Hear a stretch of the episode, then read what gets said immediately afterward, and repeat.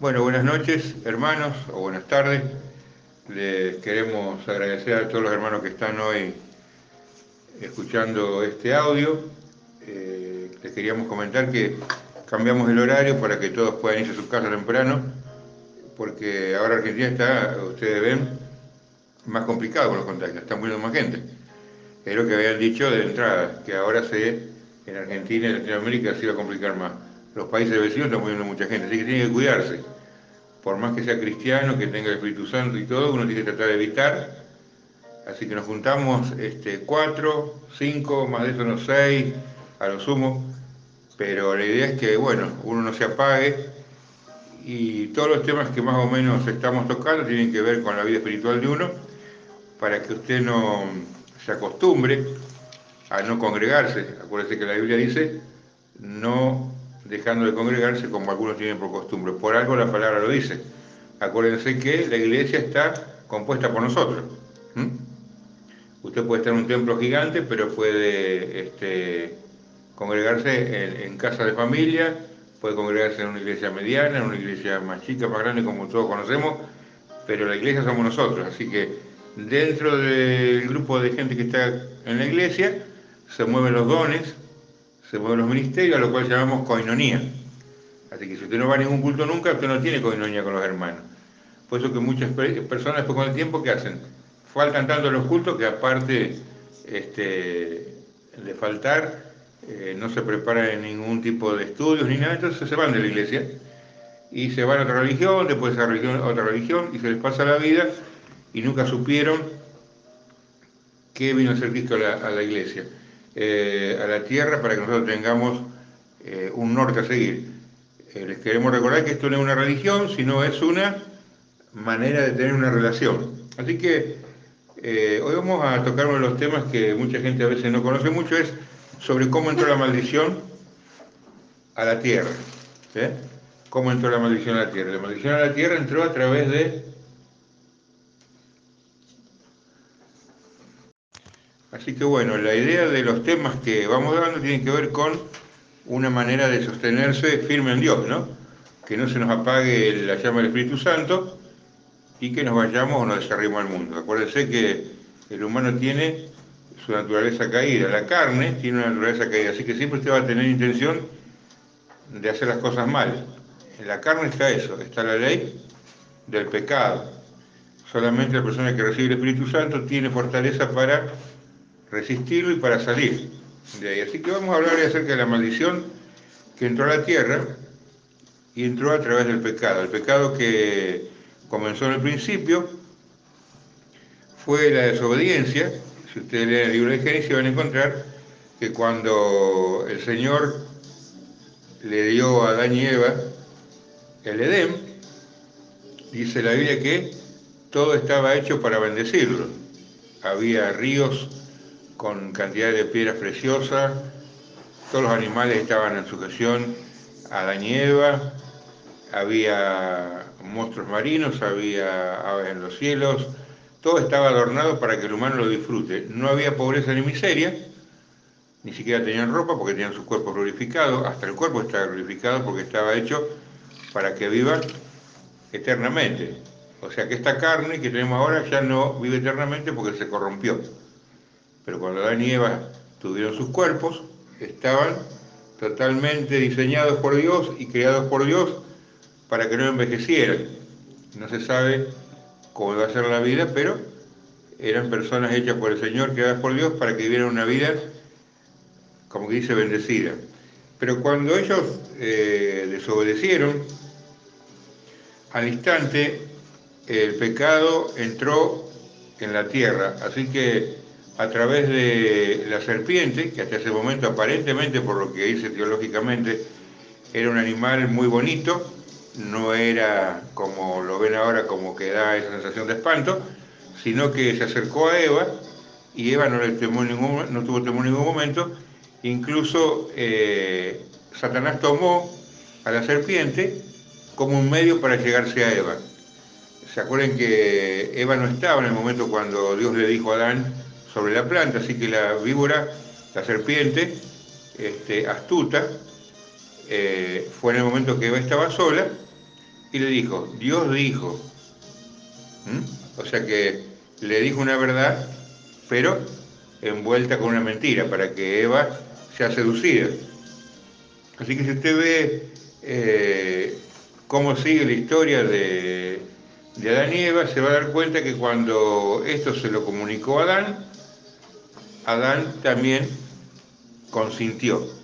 Así que automáticamente la autoridad que Dios le había dado a Adán y Eva para sojuzgar la tierra, para llenarla y para que se llene eh, el mundo de personas eh, que eran descendientes de Adán y Eva como perfectas, el diablo se las quitó.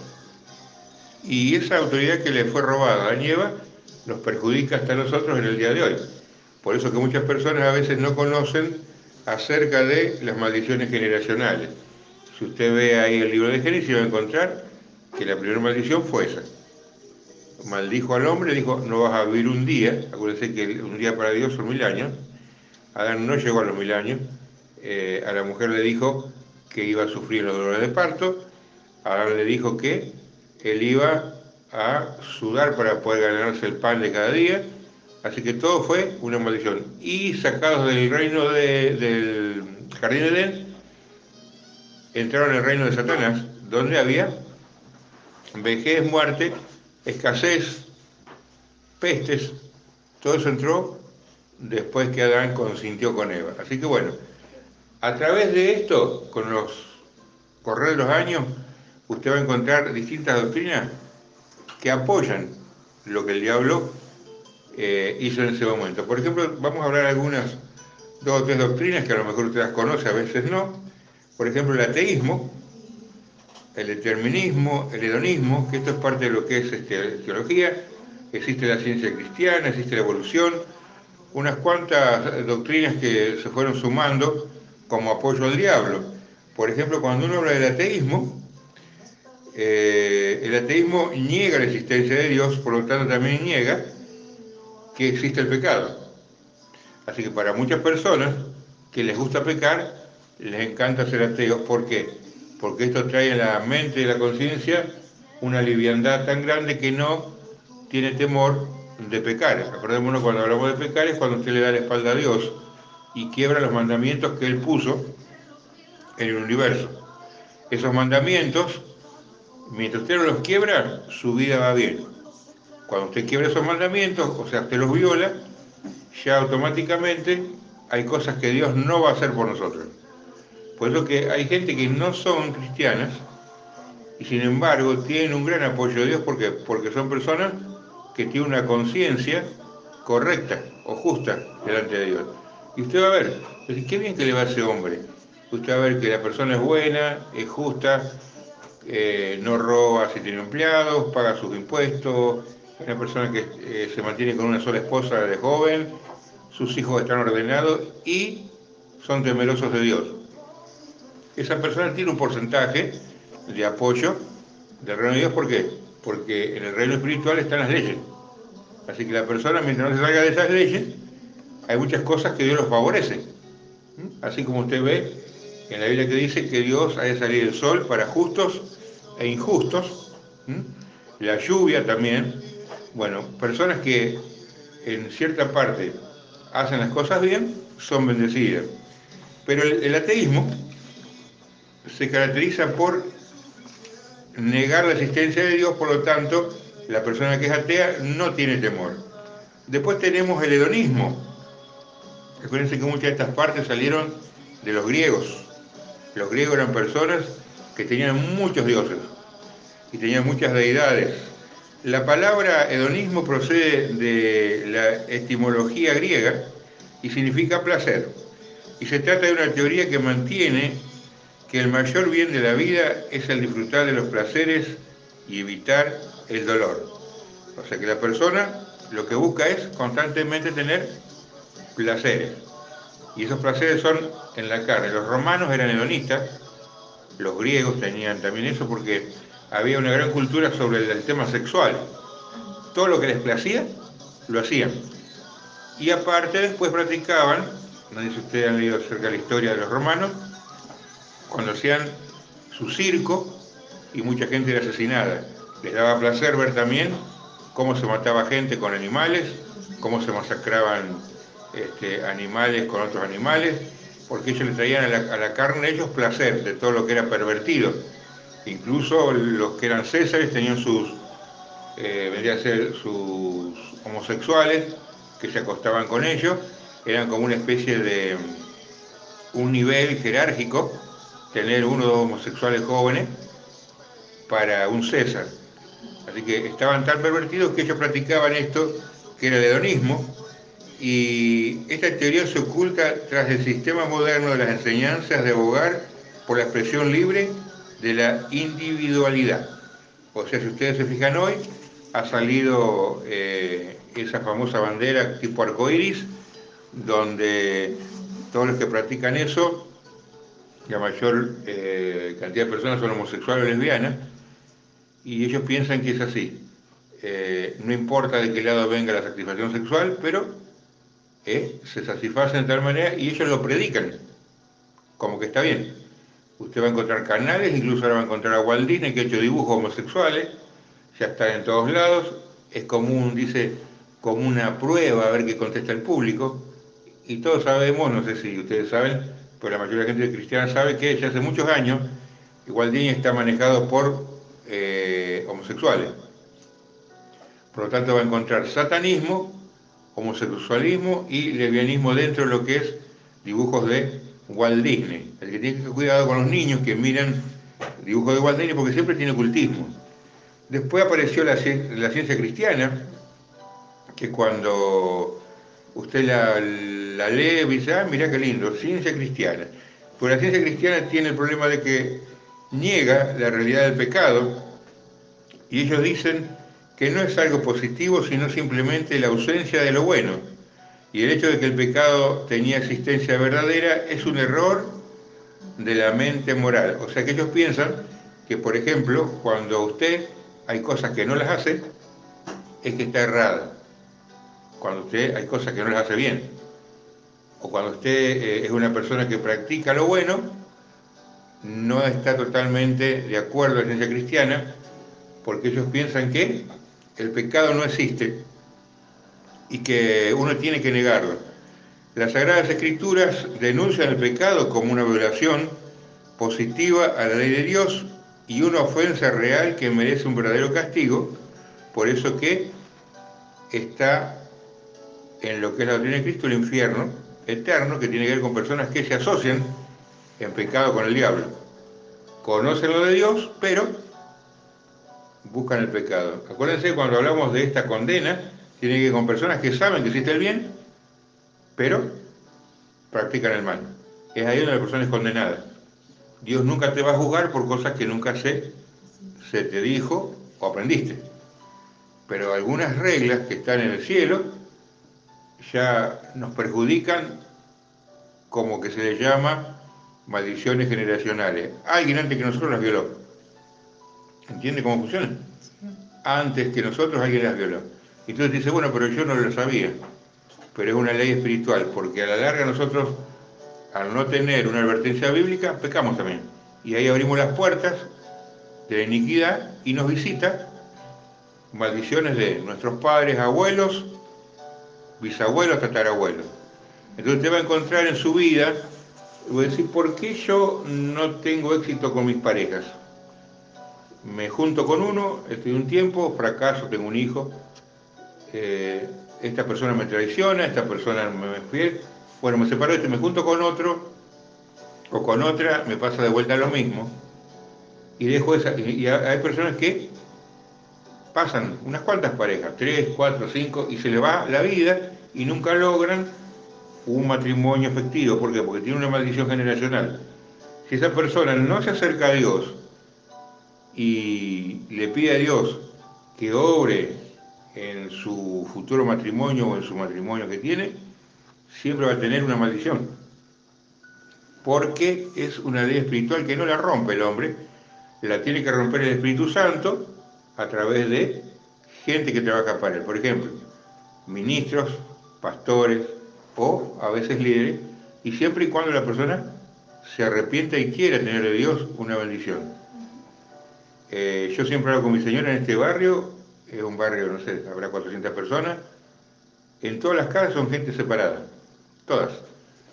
La de lado de mi casa, la que sigue, la que sigue, toda, toda, toda, toda la vuelta son gente separadas y rejuntadas y separadas y rejuntadas y separadas y rejuntadas. Eso son maldiciones. La persona no se da cuenta, piensa que es lo que le tocó. Pero recordemos que estamos hablando de las maldiciones que Dios trajo sobre la tierra. Después apareció también el evolucionismo, no sé si alguno habrá leído sobre la evolución, y quisieron hacernos creer, incluso todavía en algunos lugares son materias, de que el ser humano venía del mono. Así que en muchos, en muchos colegios era obligatorio que usted apruebe la doctrina de la evolución. Con el tiempo se dieron cuenta que era algo que no servía y no tenía bases firmes. Pero siempre hay gente que persiste en levantarse contra lo que Dios. Recordemos que detrás de cada tipo de teoría o de religión, de esta está el diablo, que es la fuente de la tentación. Vamos a pasar a algún texto bíblico que tiene que ver con esta serpiente. Vamos a leer que alguien me busque Ezequiel 28, 13 al 17, e Isaías 14, 12 al 15. Y si alguna otra persona quiere, Apocalipsis 12, 9.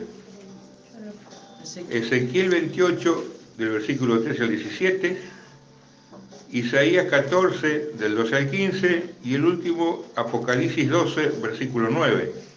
El que tenga Ezequiel.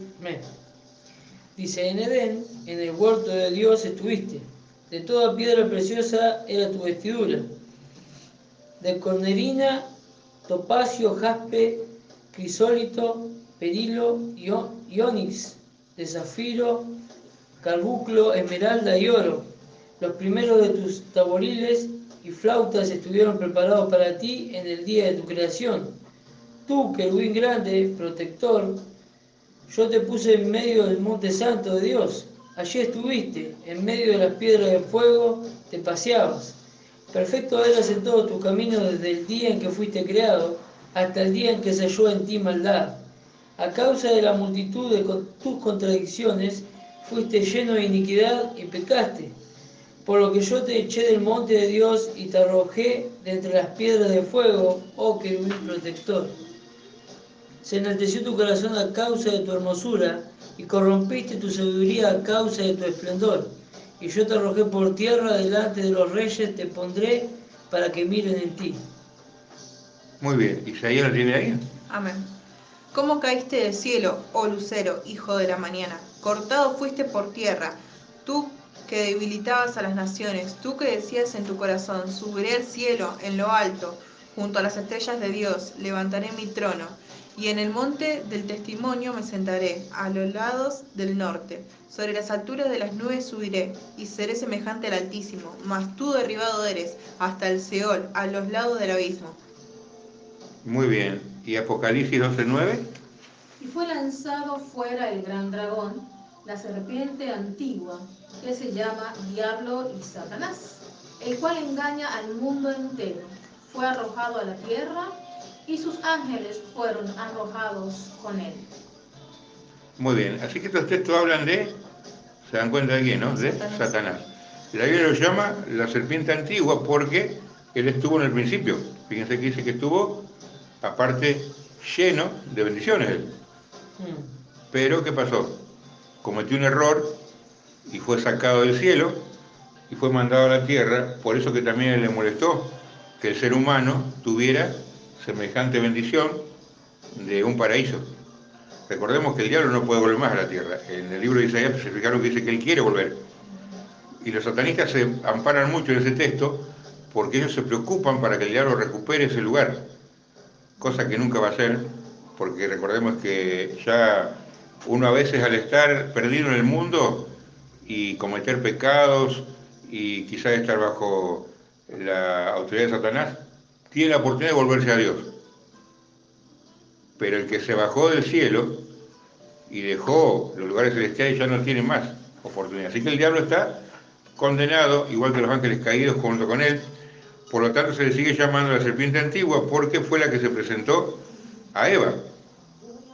Acuérdense que el diablo toma la serpiente como un medio para seducir a Eva. Hoy pasa lo mismo. En la Biblia eh, habla de que existen emisarios. Los emisarios son personas que a usted le caen bien, pero que no quieren que usted le vaya bien con Dios. Así que a usted le van a sonreír, lo van a visitar y le van a hacer un regalo, pero son emisarios del diablo, porque cuando usted se dé cuenta, va a que está en una situación donde ellos lo van a traicionar. Esa persona es un emisario del diablo. Fíjense lo que pasó con Pedro. Vamos a leer Mateo 16, 22 al 23. Mateo 16, del 22 al 23.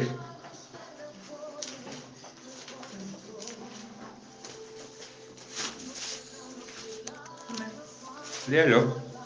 Entonces Pedro, tomándolo aparte, comenzó a reconvenirle, diciéndole, Señor, ten compasión de ti, en ninguna manera esto te acontezca. Pero él volviéndose dijo a Pedro, Quítate delante de mí, Satanás, me eres tropiezo, porque no pones la mirada en las cosas de Dios, sino en las cosas de los hombres. Entonces Jesús dijo a sus discípulos, Si alguno quiere venir en pos de mí, niéguense a sí mismo, y tome su cruz y sígame. Porque todo el que quiere salvar su vida la perderá, y todo el que pierda su vida por causa de mí la hallará. Porque ¿qué aprovechará al hombre si ganare el mundo y perdiere su alma? ¿O qué recompensa dará al hombre por su alma? Muy bien. Así que acá estaba Pedro con Jesús, ¿no?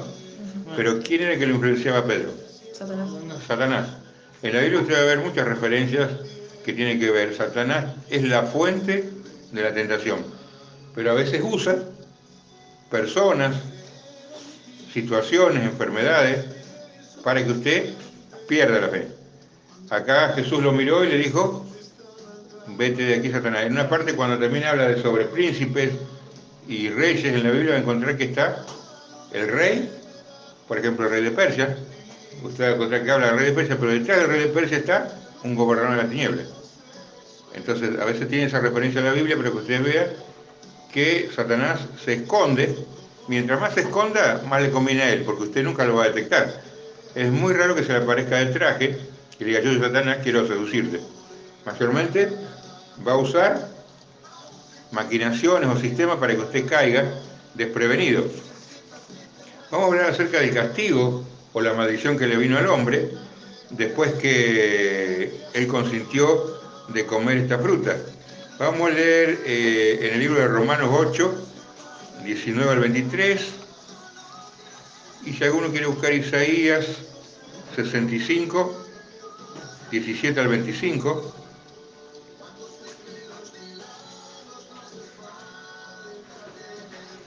Primero es Romanos 8, 19 al 23. ¿Alguno lo tiene? Amén. Porque el anhelo ardiente de la creación es el aguardar la manifestación de los hijos de Dios, porque la creación fue sujeta a vanidad, no por su propia voluntad, sino por causa del que la sujetó en esperanza, porque también la creación misma será libertada de la esclavitud de la corrupción a la libertad gloriosa de los hijos de Dios. Porque sabemos que toda la creación gime a una, y a una con dolores de parto, hasta ahora. Muy bien. Y el otro Isaías 65, 17 al 25. Porque aquí que yo crearé nuevos cielos y nueva tierra, y de lo primero no habrá memoria, ni más vendrá el pensamiento. Mas ahora gozaré, gozaréis y os alegraréis por siempre en las cosas que yo he creado. Porque aquí que yo traigo a Jerusalén alegría y a su pueblo gozo. Y me alegraré con Jerusalén y me gozaré con mi pueblo. Y nunca más oirán de ella voz de lloro ni voz de clamor. Ni habrá más allí niño que muera de pocos días, ni viejo que sus días no cumpla. Porque el niño morirá de cien años y el pecador de cien años será maldito. Edificarán casas y morarán en ellas, plantarán viñas y comerán el fruto de ellas. No edificarán para otro hábitat, ni plantarán para, para que otro coma, porque según los días de los árboles serán los días de mi pueblo, y mis escogidos disfrutarán de la obra de sus manos. No trabajarán en vano, ni darán a luz para maldición, porque son linaje de los benditos de Jehová y su descendencia con ellos. Y antes que clamen, responderé yo. Mientras aún hablan, yo habré oído. El lobo y el cordero serán apacentados juntos, el león comerá paja con el buey, y el polvo será el alimento de la serpiente. No afligirá ni harán mal en todo mi santo monte, dijo Jehová. Muy bien.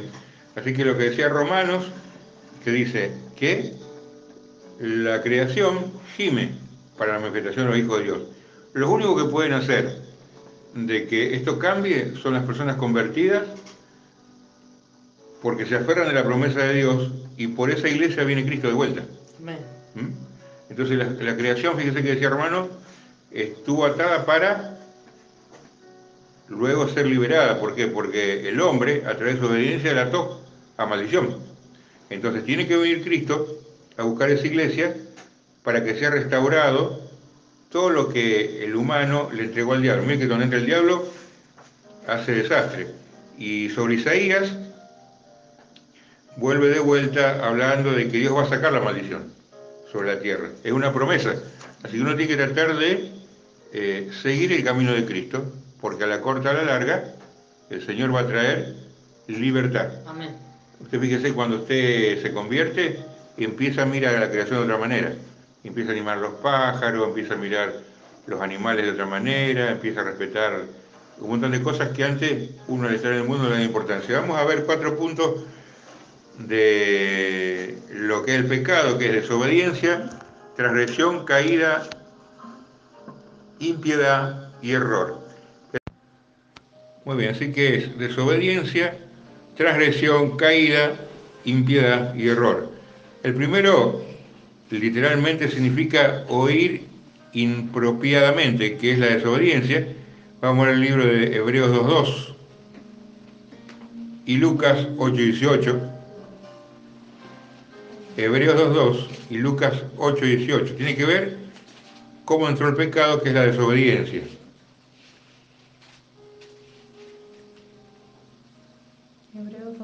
Sí.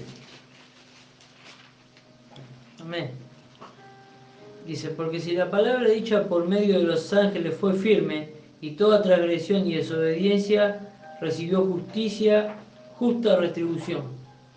¿Cómo escaparemos nosotros si descuidamos una salvación tan grande, la cual habiendo sido anunciada primeramente por el Señor, nos fue confirmado por los que oyeron, testificando Dios juntamente con ellos, con señales y prodigios y diversos milagros y repartimiento del Espíritu Santo según su voluntad? Muy bien. Así que estamos hablando de desobediencia, y le vuelvo a repetir, literalmente significa oír impropiamente. Le vuelvo a repetir, oír impropiamente. ¿Qué es esto, oír impropiamente? Es cuando vos escuchás lo que te dicen, pero hace lo que crees. Mm. Eso pasó con Adán. Él escuchó lo que Dios le dijo, pero no le dio importancia. Como dice, lo tomó livianamente y mire cómo terminó todo. El segundo, si lo tienen, Lucas 8:18. Mirad, pues, cómo oís, porque a todo el que tiene se le dará, y a todo el que no tiene, aún lo que piensa tener se le quitará. Ahí está. Así que esto está hablando de los dones. Dios le da, si ustedes se acuerdan de la parábola, Sí. A este le doy 10, al otro le doy menos, sí. Bueno, todos escucharon lo mismo. Pero el único no, yo lo guardé porque sé que vos sos un hombre duro. ¿Y qué hizo? El Señor se enojó y dice, déselo al que más tiene, porque el que más tenía, escuchó bien y lo puso a trabajar. Así que ojo con escuchar o oír impropiamente, que es escuchar, pero hago lo que a mí me gusta y que choca con lo que Dios te dijo. La otra parte que sigue es la transgresión y significa extenderse de los límites. Vamos a leer Romanos 4.15 y eso tiene que ver también con eh, los mandamientos. Usted quizás lo sabe, los lee, pero se excede de los límites que le pone Dios. ¿Lo tiene alguno? Amén. Efesios 1.7. ¿No era Romanos? No, Romanos 4.15, Efesios 1.7 pues. La ley produce ira, pero donde no hay ley tampoco hay transgresión. Ahí está. La ley produce, ¿qué dice? Ira. Claro, ¿por qué? Porque el humano es rebelde. Entonces, cuando vos le decís, este, quédese en la cuarentena en su casa, le molesta. Póngase el tapaboca, le molesta. O le decís, hermano, trate de no andar con la mujer del vecino y le molesta. ¿Por qué? Porque es, uno está diciendo, por ejemplo, que tenga cuidado para que no sea perjudicado. Pero la persona es así. La persona le gusta moverse como siente su propia carne. El otro texto era Romanos 4.15 y tiene que ver... No, ese es el que... No, eh, Efesios 1.7 y tiene que ver con la caída. En quien tenemos redención por su sangre, el perdón de pecados, según las riquezas de su gracia. Ahí está, tiene que ver con la caída. ¿Qué significa caída? Es caer de un nivel de conducta. Yo venía bien, bien, bien, y ahora me fui para abajo y estoy mal, mal, mal. No puedo sostener mi conducta. O sea, pues caí en pecado. Y ahí habla de caer o de tropezar. Por eso que dice que el justo puede caer, ¿cuántas veces? Y vuelve a levantarse. Pero ¿por qué no lo hace intencionalmente? ¿Mm? No lo hace intencionalmente. Hay personas que le encanta caer. Se tiran a propósito para caer y recontracaer. El otro que trae la misma desobediencia es la impiedad. Vamos a leer Romanos 1.18 y segunda de Timoteo 2.16. Amén. Lee Romanos si querés. Porque la ira de Dios se revela desde el cielo contra toda impiedad e injusticia de los hombres, que detienen la injusticia de la verdad. Con injusticia la verdad. Muy bien. Eh, segunda Timoteo tiene alguien? Amén. 2.16. Mas evita profanas y vanas palabrerías, porque conducirán más y más a la impiedad. Y su palabra carcomerá como cangrena, de los cuales son Jimeneo y Feleteo. Ahí está, mire qué lindos nombres. Dice, según lo que es el vocablo impiedad, sin adoración o reverencia. Dice que la persona que es impía no presta atención a nada de lo que es sagrado. ¿Mm? Lo toma como una burla. ¿Qué haces, barba? ¿Qué me pasaste? Y como dice Maradona, lo toma Dios como si fuera un irreverencia, un muñeco.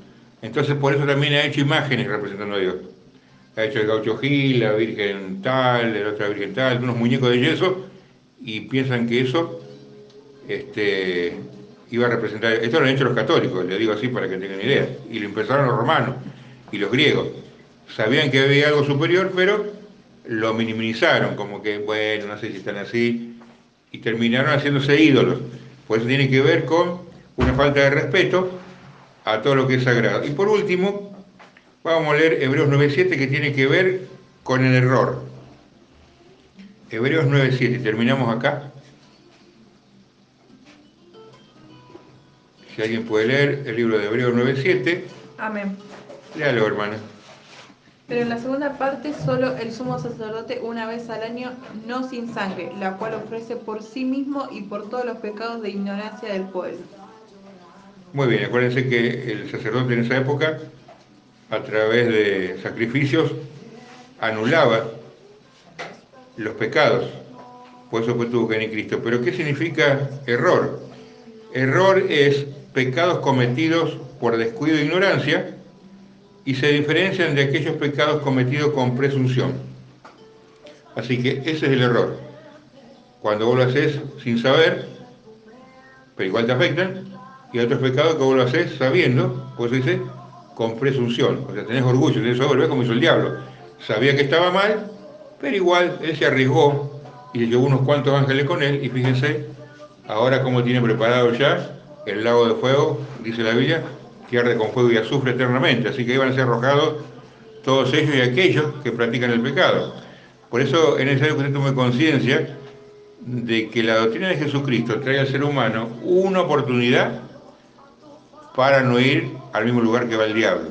Olvídese de esa doctrina de reencarnación y de hinduismo y de un montón de cosas que nunca van a pasar. Si usted tiene una experiencia con Dios se va a dar cuenta que es real. Así que yo le invito a que trate de ponerse santificado. Si tiene algún pecado, arrepiéntase para que cuando el Señor venga lo pueda llevar como todos los otros que practican la doctrina. Así que vamos a orar y agradecer al Señor por este culto. Padre bendito, en el nombre de Jesús bendecimos a todos los hermanos que nos escuchan, a los hermanos, Señor, de Ostende, de Valeria, a los hermanos de Madariaga, a los hermanos de Santa Fe, también te pedimos, Señor, por los hermanos de Estados Unidos, los de República Dominicana, también por los hermanos, Señor, de Venezuela, que esta palabra llegue a ellos y que les traiga, Señor, claridad en su mente y en su espíritu. Los bendecimos en el nombre de Jesús y te damos gracias, Señor, por ellos. Amén y amén.